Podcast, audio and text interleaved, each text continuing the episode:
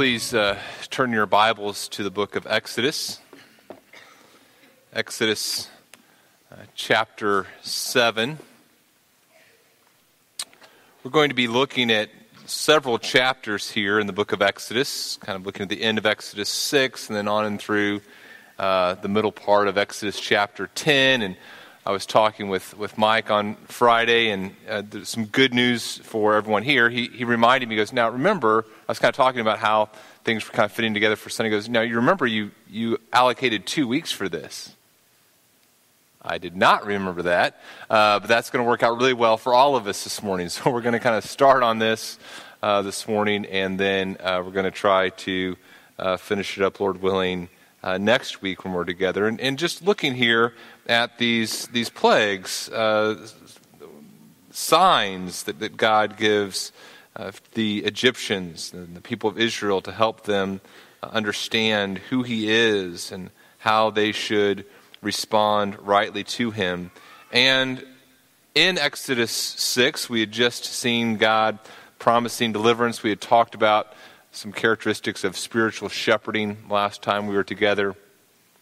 And then you have the genealogy of Moses and Aaron. We'll talk more about this in a little bit. But God connecting the story of Moses and Aaron to the, the promise that he had made to the forefather Abraham and then we come now to Exodus chapter 7. And if you would stand with me in honor of God as we read His Word together, I'm going to read the whole chapter, but then have you read, stand at least for the first uh, 13 verses or so. Here's Moses and Aaron appear before Pharaoh, verse 1. And the Lord said to Moses, See, I have made you like God to Pharaoh, and your brother Aaron shall be your prophet. You shall speak all that I command you, and your brother Aaron shall tell Pharaoh to let the people of Israel go out of his land. But I will harden Pharaoh's heart, and though I multiply my signs and wonders in the land of Egypt, Pharaoh will not listen to you. Then I will lay my hand on Egypt and bring my hosts, my people, the children of Israel, out of the land of Egypt by great acts of judgment.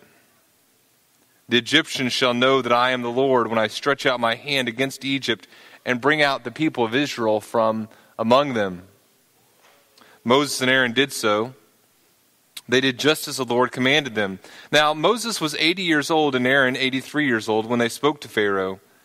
Then the Lord said to Moses and Aaron, When Pharaoh says to you, Prove yourselves by working a miracle, then you shall say to Aaron, Take your staff and cast it down before Pharaoh, that it may become a serpent and so Moses and Aaron went to Pharaoh and did just as the Lord commanded. Aaron cast down his staff before Pharaoh and his servants, and it became a serpent. Then Pharaoh summoned the wise men and the sorcerers, and they, the magicians of Egypt, also did the same by their secret arts. For each man cast down his staff, and they became serpents, but Aaron's staff swallowed up their staffs. Still, Pharaoh's heart was hardened, and he would not listen to them as the Lord had said. You may be seated. I'll continue reading. Verse 14 of Exodus 7. Then the Lord said to Moses, Pharaoh's heart is hardened. He refuses to let the people go. Go to Pharaoh in the morning as he is going out to the water. Stand on the bank of the Nile to meet him, and take in your hand the staff that turned into a serpent. And you shall say to him, The Lord, the God of the Hebrews, sent me to you, saying, Let my people go, that they may serve me in the wilderness. But so far you have not obeyed. Thus says the Lord By this you shall know that I am the Lord. Behold, with the staff that is in my hand, I will strike the water that is in the Nile, and it shall turn to blood. The fish in the Nile shall die, and the Nile will stink, and the Egyptians will grow weary of drinking water from the Nile. And the Lord said to Moses, Say to Aaron, Take your staff and stretch out your hand over the waters of Egypt, over their rivers, their canals, and their ponds, and all their pools of water, so that they may become blood. And there shall be blood throughout all the land of Egypt, even in vessels of wood and in vessels of stone. Moses and Aaron did as the Lord commanded. In the sight of Pharaoh and in the sight of his servants, he lifted up the staff and struck the water in the Nile, and all the water in the Nile turned to blood, and the fish in the Nile died, and the Nile stank, so that the Egyptians could not drink water from the Nile. There was blood throughout all the land of Egypt, but the magicians of Egypt did the same by their secret arts. So Pharaoh's heart remained hardened. He would not listen to them as the Lord had said. Pharaoh turned and went into his house, and he did not take even this to heart. And all the Egyptians dug along the Nile for water to drink, for they could not drink the water of the Nile. Seven full days passed after the Lord had struck the Nile. Let's pray. Heavenly Father, we would ask this morning for you to help us understand your word. Lord, as we look at these, these plagues, these, these judgments, these signs and wonders you do here to the Egyptians to glorify your name, there are hard truths here. Truths that, that should compel us to worship you, and, and yet sometimes in our, our hearts that are hardened by sin, the deceitfulness of sin, our, our commitment to sin, uh, truths that we're not able to comprehend. So we ask for your divine grace uh, so that we can behold you in your glory respond in worship. Lord, we pray that your, your glory would be sufficient for whatever areas we're struggling with this morning. We pray for those who are uh, in a difficult relationship, those who are uh, in a exciting time in their relationship, preparing for a new phase. We pray for those uh, who are um, in, in, need of just special counsel and are, are seeking godly counsel. We, we pray for uh, your glory to be manifest to them as, as we think about your signs and wonders in Egypt. We pray for those who are battling health problems, uh, big, small. Lord, we pray for them to uh, see your sufficiency and, and, your power and your glory. We, we pray uh, for, for those in our, our church who are struggling with their finances. We, we ask for uh, you to provide for them, and they again would see uh, your glory, the, the glory of the God who owns and possesses all things. We pray this in your Son, Jesus' name. Amen. This past week, I was at a, a worship conference and just a, a, great time thinking through the, the worship ministry. I, I thought that Mike had, had, wanted me to, to go and so I could prepare for my solo. Uh, that's still not happening. Mike has made abundantly clear that preaching is my my thing on Sunday morning and uh, make sure my mic is off when I'm singing. Um, but the, the worship conference was really good. It, it was really, really encouraging to me to, to understand more about what we're trying to accomplish on a Sunday morning as we approach God and, and worship Him corporately through, through singing and through the preaching of His Word. The first night, uh, there was a, a statement made, kind of that first session, that I, I think is, is very true the, the statement was that, that true worship begins with the Father seeking us. In other words, as we approach God in worship, worship doesn't begin with, with us coming to God. Worship begins with, with God coming to us. Worship begins with us understanding that we are receivers first and foremost, not givers. First and foremost, when it comes to worship, we are are receivers, not givers. That, that's, I think, incredibly important for us to understand because it is so easy for us to be tempted to, to practice idolatry, to have a false conception about who God is and, and worship that false conception instead of God Himself. And in fact, as we think about the first five books of the Bible that we're studying, the Pentateuch, they are very concerned that we rightly understand what idolatry is and what worship is. In Deuteronomy, for example, Deuteronomy chapter 4, you can turn there if you want. Deuteronomy chapter 4, I think, has this, this great statement about what idolatry is. And, and all this is coming back to Exodus, I'm, I hope.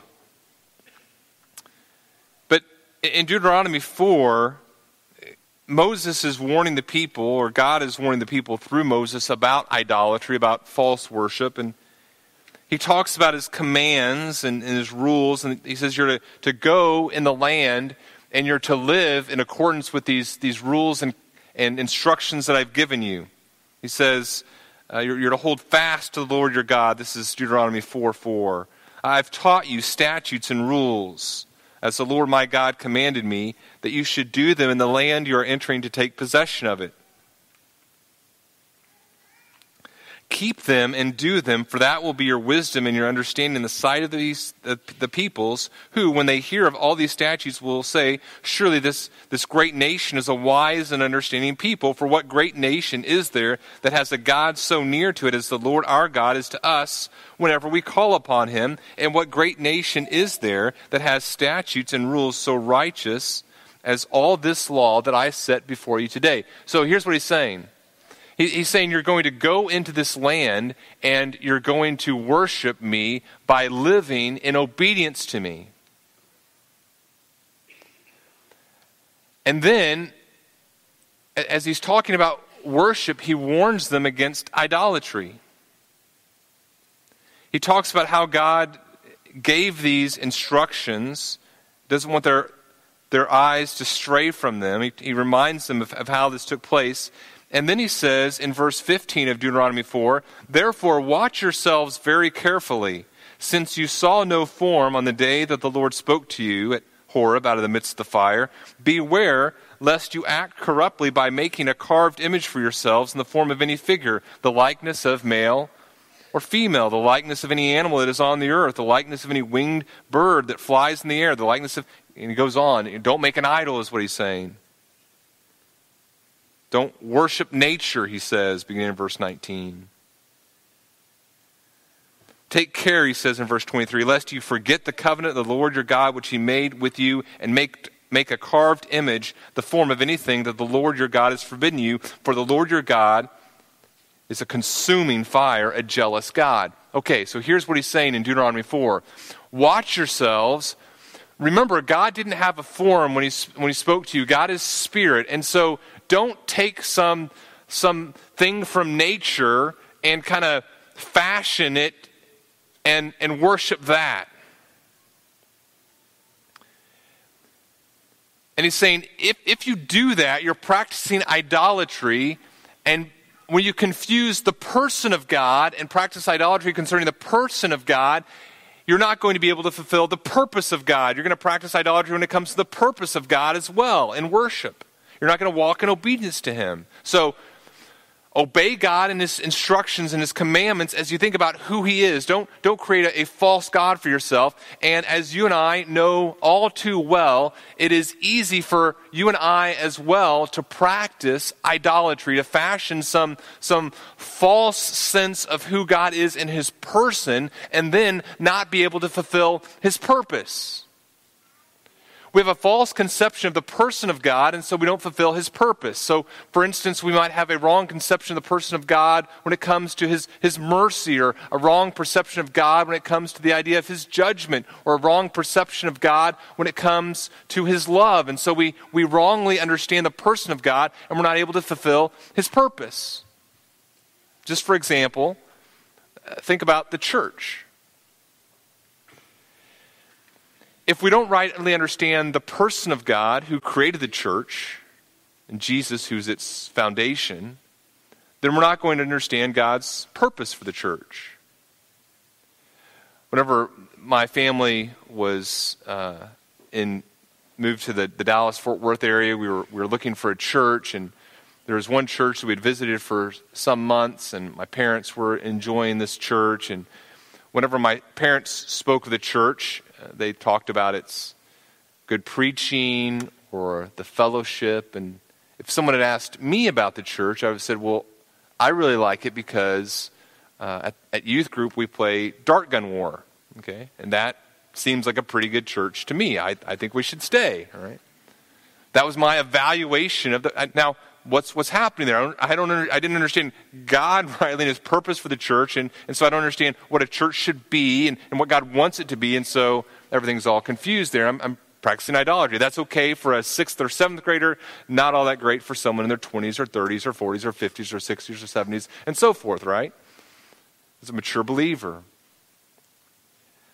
A God centered view of of him and his purpose for the church understands Colossians 1 that Christ is the head of the body. He's, he's the beginning, the, the firstborn from the dead, and everything he might be preeminent. For in him all the fullness of God was pleased to dwell, and, and through him to reconcile to himself all things, whether on heaven or in heaven or on earth making peace by the blood of, of the, his cross. So, how do we understand his purpose? Just, I'm giving an example here. How do we understand his purpose for the church? Well, we understand his person. As we understand the person of Jesus Christ, we understand the purpose for the church, and we're able to worship him rightly and walk in obedience. Now, I, I say all this because I believe one of the weaknesses of the church today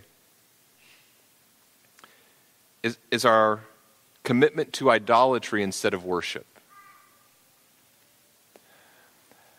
We are committed to an idolatrous conception of God as opposed to the true God.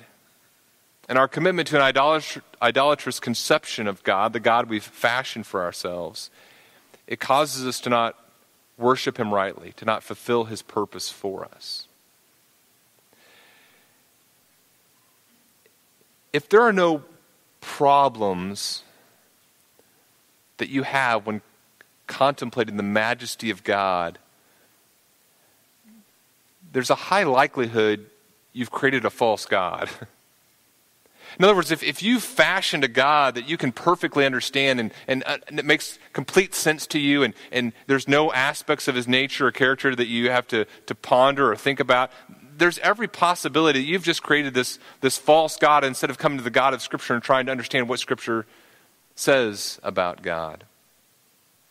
So we look at Scripture, we encounter a God that doesn't act in the ways we might always expect. He's not a God who can just be neatly cut out and placed on a, on a, on a picture page.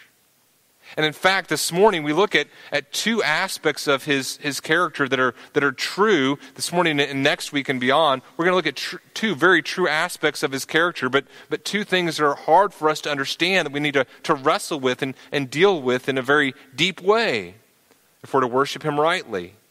We're going to talk in the next two weeks about his judgment and his sovereignty. Both of these things, God's judgment and his sovereignty, are, hard things for us to grasp, and yet they are essential aspects of his character. If we're going to worship him rightly, we need to understand them.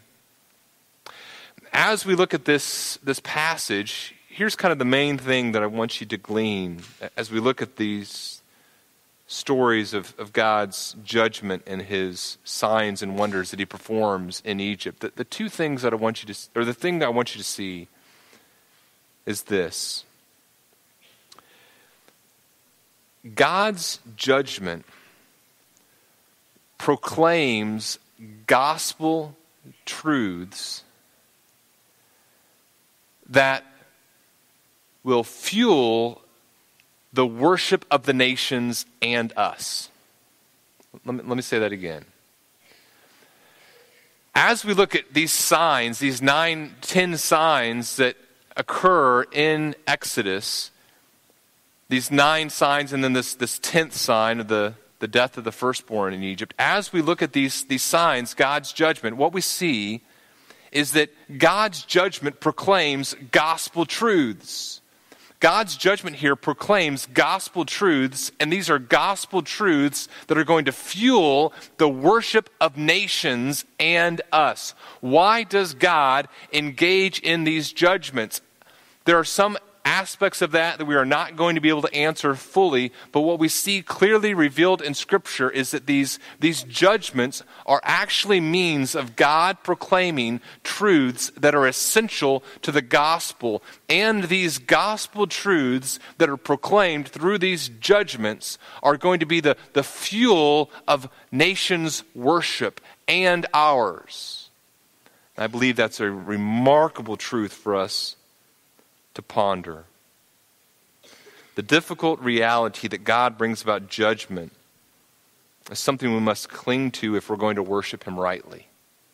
In other words, I can't say, well, I'm going to worship this God, but the God that I worship is not a judging God. The, God that I worship isn't a God that's involved in these, these plagues in Egypt. I, am going to kind of cut and paste that part. Is going to, I'm going to set that over here. And the God that I'm going to focus in, uh, focus in on is not a God who would do things like, like bring frogs on people or, or kill their first or have their, their first, firstborn sons die. That's, that's not the God that I'm going to worship. So I'm going to kind of cut and paste that, stick it over here, and focus on some other aspects of God. If we engage in that, we're engaging in idolatry.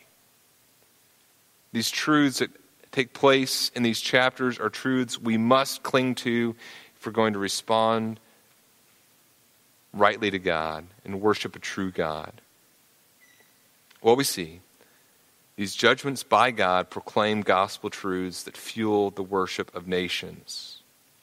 Now, go and open up your Bibles if you're not already, already there, please. And turn to Exodus chapter 6. And in Exodus 6, we just finished a few weeks ago in verse 13. And we begin in verse 14 and on the way through the end of the chapter. And what we see is that Moses is connecting his genealogy, his, his story of his ancestors, with the, the story of the patriarchs. In other words, he's tying himself and what's about to take place with the covenant that God made with Abraham and Isaac and Jacob. Remember that covenant in, in Genesis 12 where the Lord says to Abram, He says, Go from your country and your kindred and your father's house to a land that I will show you, and I'm going to make you a great nation. I will bless you and make your name great so that you will be a blessing. I will bless those who bless you, and him who dishonors you I will curse. And in you, this is Genesis 12, the, the, the beginning of the covenant with Abraham, and in you all the families of the earth shall be blessed. Now, that, that's why I believe studies like what we're doing right now on Sunday morning are, are so important. The story of Moses and Aaron and their interaction with Pharaoh doesn't just occur by itself. Moses is making it very clear to us that this, this story of God working with, with him and the people of, of Israel is, is connected with God's promises to Abraham. And so we see this, this genealogy of Moses and Aaron linking them back to the Abrahamic covenant, that they are they're descendants of, of Jacob, the son of Isaac, the son of Abraham. And then we come to verse 26. It says, These are the Aaron and Moses. This is Exodus 6. These are the Aaron and Moses to whom the Lord said, Bring out the people of Israel from the land of Egypt by their hosts. It was they who spoke to Pharaoh, king of Egypt, about bringing out the people of Israel from Egypt. This this Aaron and this Moses, he wants us to know this is who we're talking about. On the day when the Lord spoke to Moses in the land of Egypt, the Lord said to Moses, I am the Lord. Tell Pharaoh, king of Egypt, all that I say to you. But Moses said to the Lord, Behold, I am of uncircumcised lips. How will Pharaoh listen to me? Then we come to chapter 7. And in the first 13 verses of, of, chapter 7, before we start getting to the signs and wonders, the plagues, we see very clearly God laying out, before it happens, God laying out what's going to happen and why he's doing it. It's so important for us to understand what he's saying here. Lord responds to Moses, Look, I've made you like God, Aaron's like your prophet. You, and this is, this is their responsibility. Your responsibility is to speak. And then look at what God says his responsibility is. First, he says, Look, I'm going to harden Pharaoh's heart. We'll talk more about that later. And though I multiply my signs and wonders in the land of Egypt, that's what he says he's going to do next. So, first, he's going to harden Pharaoh's heart. This is God's responsibility. Moses' responsibility is to speak through Aaron. God says, I'm going to deal with Pharaoh's heart. I'm going to perform signs and wonders. These are the plagues of judgment. And, he says, I know, this is in advance, Pharaoh won't listen to you. I'm going to lay my hand on Egypt and bring my hosts, my people, the children of Israel, out of the land of Egypt by great acts of judgment. So, what's God going to do? He's going to harden Pharaoh's heart. He is going to perform signs and wonders. And through those signs and wonders, that those are going to be the means by which he distinguishes his people from the Egyptians. And through those signs and wonders, he's going to, to bring out his people. And then verse 5. Verse 5 is very, very important of Exodus 7. He says, The Egyptians shall, shall know that I am the Lord when I stretch out my hand against Egypt and bring out the people of Israel from among them. What is God's purpose here? God's purpose is not to destroy the Egyptians. God's purpose is to help fulfill, and we'll, and we'll, continue to talk about this as we go through this passage. We'll see it in other places as well. God's purpose is to fulfill what He's proclaimed through the Abrahamic covenant. This is part of God's means of blessing the people of the world through the descendants of Abraham, even in his judgment. God is going to reveal gospel truths through these judgments. Now, there's three kind of cycles of judgment. There's, there's nine plagues, nine signs and wonders before this, the last one, the, the death of the firstborn. And there's, there's three sets of three. Three times three is nine. So there's this first set of three, a second set of three, and a, a third set of three. And in each of these cycles, you see some of the same things. Each cycle begins with the morning and Moses being told to go to Pharaoh. Each cycle has um, kind of similar things happening in each one of the uh, each one of the plagues, each one of the signs and wonders, and, and each one reveals gospel truths. So here's the deal. Here, here's what we're going to do. Let's do this. We're going to kind of focus on each cycle and we're going to focus on three gospel truths that are revealed through God's judgments here.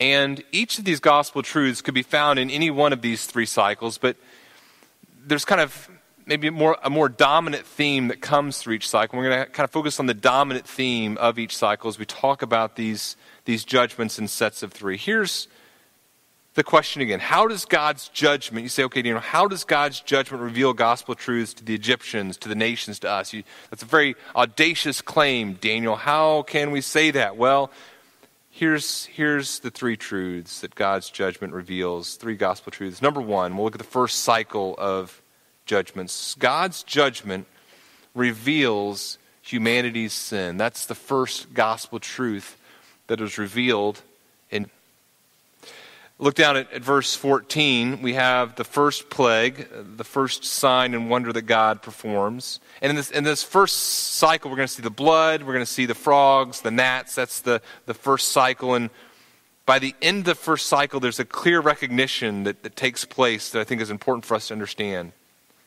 Now, how, how is humanity's sin revealed by judgment. You say, okay, God's judgment reveals humanity's sin. How is that? T- two things I want you to see here. The first thing is this judgment reveals sin by showing that we have constructed a false reality in which we've exalted ourselves. Judgment is going to reveal sin by showing us that we have constructed a false reality for ourselves in, in which we've exalted ourselves. And, and that's what takes place here, right? As we look at God giving Moses these instructions to give Pharaoh, there's a very fundamental question. And the question is Does God, does this Yahweh God, have the authority to tell Pharaoh what to do? Right? I mean, Moses is not sure about his ability, but but as we read this narrative, I, I, think we, as we read it, we just kind of had this assumption well, of course, God has the authority to tell Pharaoh to, to let his people go. He says in verse 2 to, of, of, chapter 7 Speak all that I command you. Tell Pharaoh to, to let the people of Israel go. Verse 14 of Exodus 7 Pharaoh's heart is hardened. He refuses to let the people go. Now, does God have the authority to tell Pharaoh what to do? You and I said, well, of course. Uh, the Egyptians answered that question very differently. In the Egyptian mind, this, this Yahweh God, who, who was he? He did not have the authority to tell Pharaoh to do anything. He, he was the God of a bunch of slaves. Now, here's kind of the Egyptian worldview. In the Egyptian worldview, there were various entities that were responsible for, for various things within nature. And, and there was this, there was supposed to be this harmonious relationship between all these different forces. Each part of the universe contributes to this, this well balanced system. And th- there was this word ma'at that kind of described this, this force that kind of kept everything harmonious. And the Pharaoh as the incarnate God, that kind of this incarnate God here on earth, Pharaoh's job was to keep Ma'at, was to keep everything operating in balance. And so, in the Egyptian mind, Moses and, and Moses' God have no right to tell Pharaoh to do anything. And so God's judgment, these, these first nine judgments, are a direct attack on this Egyptian worldview. This Egyptian worldview that's been constructed that says Pharaoh is this incarnate God that has the ability to control the Nile. He has the ability to control the, the um, you know, how the crops and, and all these things that Pharaoh's in charge of. These judgments are a clear sign that this worldview that the Egyptians have constructed for themselves is false. God's judgment reveals that without question. And the second way that judgment reveals sin, judgment reveals our sin by showing that we refuse to repent of a false reality even when shown it's false. God's judgment reveals our sins in, in, in, that it shows that our hearts are so hardened that even when our worldview is shown to be false, we refuse to repent of it, right? Look what happens. Look what happens in this first plague, this first cycle of plagues. There's the blood, right? The, the blood in, in the Nile and and what happens, Pharaoh, it should become very clear, he has no ability to, to stop this. He can simulate it, but he, he can't stop it. And, and how, how does he respond? It says Pharaoh's heart remained hardened in verse 22. Pharaoh, in verse 23, turned and went into his house, and he did not take even this to heart. He, he continues in his rebellion against God, and the same thing happens with these, these other two plagues in this first cycle. There's the plague of the frogs. In verse 15 of, of chapter 8, it says he, he hardened his heart, would not listen as the Lord had said. There's the gnats. In verse 19, it says, uh, in verse 19, I think something very crucial happens. The, the magicians begin to realize there's something different about, about this about this, this plague, and, and they recognize, it says in verse 19, this is the finger of God. But Pharaoh's heart was hardened, and, and he would not listen even to his own magicians, as the Lord had said. Judgment reveals our sin. As God brings about judgment or reveals sin, as we realize this, this worldview that I've constructed for myself doesn't mesh with reality. And judgment reveals the depth of our sin, in that even as I am confronted with my own failure to construct a worldview that corresponds with reality, I refuse to repent of it. Judgment shows that. There's that powerful scene in the book of Revelation where, where God's judgment begins to rain down and people hide themselves, trying to, to hide themselves from the wrath of God, but, but refusing to repent. Refusing to repent. God's judgment is not designed to destroy humanity in its entirety. God's judgment is designed to reveal to humanity their, their lostness, their sin, to show that their worldview is, is incorrect. The worldview we've constructed for ourselves doesn't correspond with reality, right? And we know that the Egyptians are not the only ones who've constructed for themselves a, a false reality. You think about the worldview that we've constructed for ourselves in our culture. Our culture is an extremely materialistic culture. We believe that the material world is, is all that there is, and we try to, to fashion explanations for our existence and why we do the things we do apart from God. Search for anything. I think I told you about one of my favorite quotes from Stephen Barr in his book, uh, Ancient Faith and Modern Physics. He's, he's talking about how different materialists have tried to explain this, this reality that it, it looks like our universe has been designed. And so, what some theoretical physicists and other scientists have, have, have come up with and say, well, perhaps, yes, our universe looks like it was designed, but, but that's only because there are an infinite number of universes. And, and because there's an infinite number of universes, we just happen to be in the universe that looks like it was designed. And Stephen Barr, I think, rightly says, he says, in order in order to get rid of one unobservable God, they've created an infinite number of un- unobservable universes. There's a, uh, I don't know if you guys saw this, this uh, news story this past week, but the Bank of America uh, sent out a, an email to some of its investors through its Merrill Lynch branch or something like that. And most of the email update was kind of investment advice, things like that, but it had this, this kind of bizarre section. I don't know if any of you saw this, in which it, one of its analysts quoted theor- theoretical physicists who speculate that there's a 20 to 50 percent chance that we are living in a, in a fake world right now. In other words, that we're just part of some sort of simulation, maybe like a computer simulation. And the idea is, well, uh, because because we're getting better and better at technology, eventually we're going to have uh, higher degrees of artificial intelligence. And, and because we know that's happening in the future, there's a high likelihood that someday we'll be able to simulate universes. And a, a simulated universe is much easier to create than a real universe. And so there's going to be more simulated universes than real universes. And so we're probably living in a matrix world right now. Okay. I don't know about you, but that seems like a really elaborate way to try to get rid of God, right? What does God's judgment reveal? God's judgment reveals that the worldview you've constructed for yourself is a farce.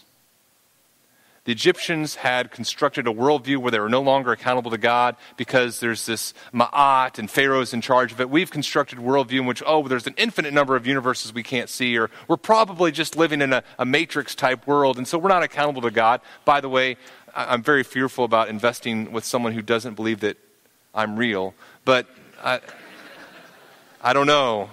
Uh, I don't, I don't, I'm not giving any invest, investment advice this morning, by the way, but um, that would concern me. I, if you're going to invest with someone, I would ask the question Do you think I'm real and do you think my money is real? But again, not advice. You know. But what happens in disaster?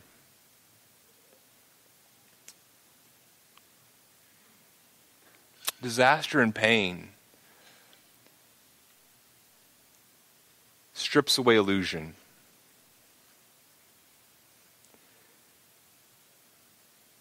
When you experience the pain of living in a fallen world, the idea that this is, is fake is rather hard to swallow, right?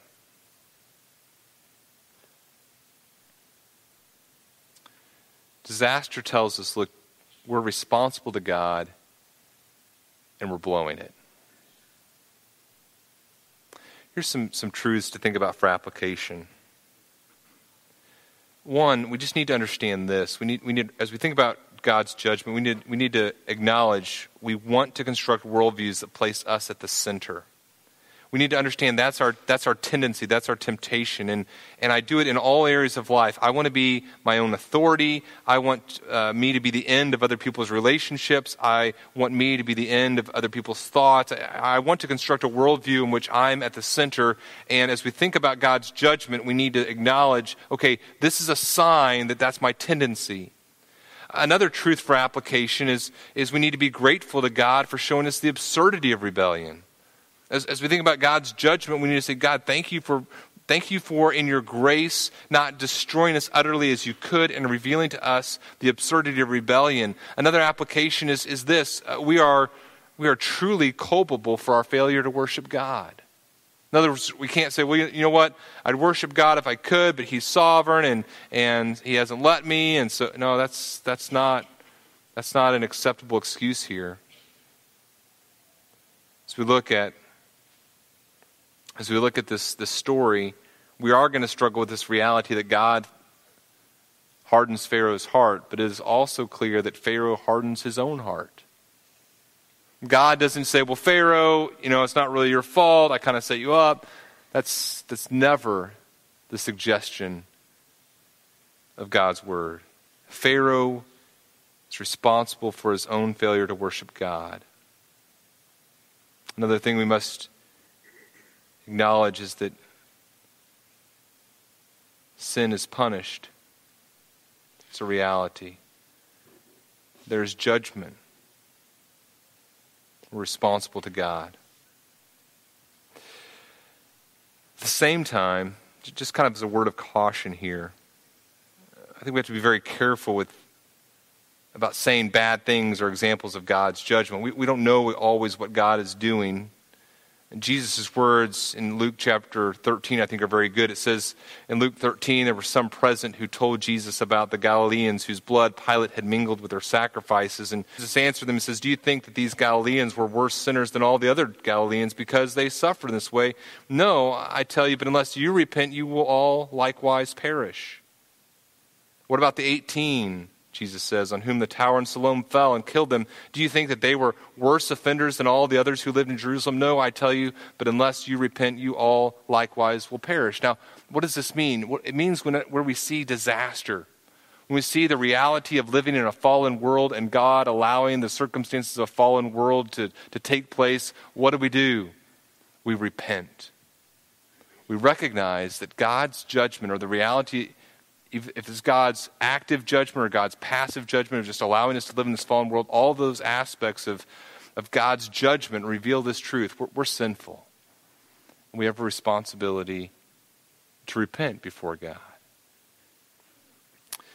We don't have time to get fully into this, this second one, but here's the second gospel truth that I want you to think about. The second gospel truth is this God's judgment reveals God's sovereignty.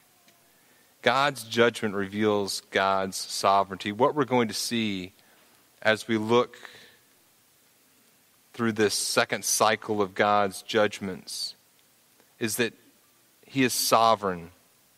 He's in total and absolute control of what He chooses to do. He delivers who He desires, and He punishes those who He desires. Israel is going to be distinguished from Egypt in a very profound way as we go through this second cycle next week.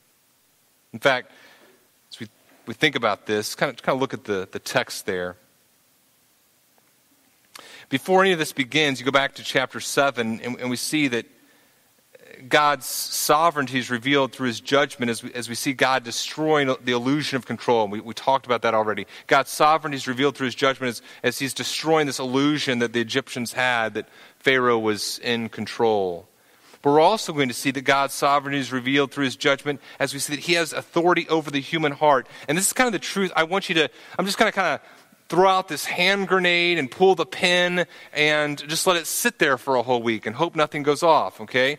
Uh, here's this reality. I want you to just kind of meditate upon this. And, and, and what, what I'm going to suggest to you is the biblical evidence is, I was going to say inarguable. It's actually very arguable because people argue about this all the time. But, but the biblical evidence, I believe, tells us that God has sovereignty, He has control even over our heart. Before all this begins, in, in verse 3 of chapter 7, He says, I'm going to harden Pharaoh's heart. The Lord hardens the heart of Pharaoh in, in Exodus 9, even though we see also Pharaoh hardening his heart.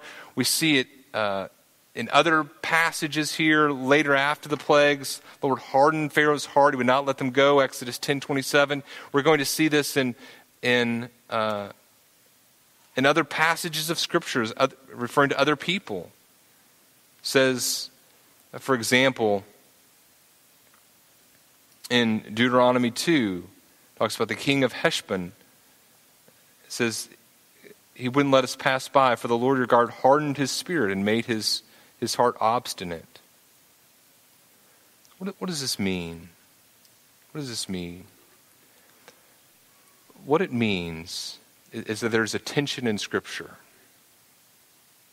God's judgment, God's judgment reveals our sinfulness, but it also reveals that, that He is completely sovereign and that He has the ability to save. And I don't want to get too much into what we're going to be talking about next week, but as, as you come to the end of the story of the Israelites in Egypt, you have the people of Israel uh, the people of Egypt looking at the people of Israel and saying, This is God. And as you come later into to Exodus chapter 18, you have Moses' father in law, who is not of the people of Israel. He, as he hears what God has done and his sovereignty, it says in verse 9 Jethro rejoiced for all the good that Yahweh had done to Israel and that he had delivered them out of the hand of the Egyptians. And Jethro said, Blessed be the Lord, blessed be Yahweh, who has delivered you out of the hand of the Egyptians and out of the hand of Pharaoh, and has delivered the people from under the hand of the Egyptians. Now I know, this is Jethro, Moses' non Israelite father. Now I know that the Lord is greater than all gods because in this affair the Egyptians dealt arrogantly with the people. God was magnified. God's judgment reveals gospel truths. God's judgment reveals our sinfulness, it reveals His sovereignty, and as we're going to see next week, it reveals His salvation. The judgment of God is a terrible thing, and it is also a gracious thing by which God reveals to you and to me his greatness and how the only path of salvation, deliverance from our sin, is through faith in him, through faith in his son Jesus Christ. Great gospel truths are revealed through judgment, and these gospel truths are going to fuel the worship of nations and us. Let's pray. Heavenly Father, we thank you for your gospel revealed through judgment. We, we pray next week as we, we struggle with this idea of your sovereignty and all of this, that we, we recognize how it, how it glorifies your name and exalts you. We pray that we would respond not with hearts of arrogance, not with hearts of, of rebellion, but with hearts of faith, trusting your Son Jesus alone for our salvation. We pray this in his name. Amen.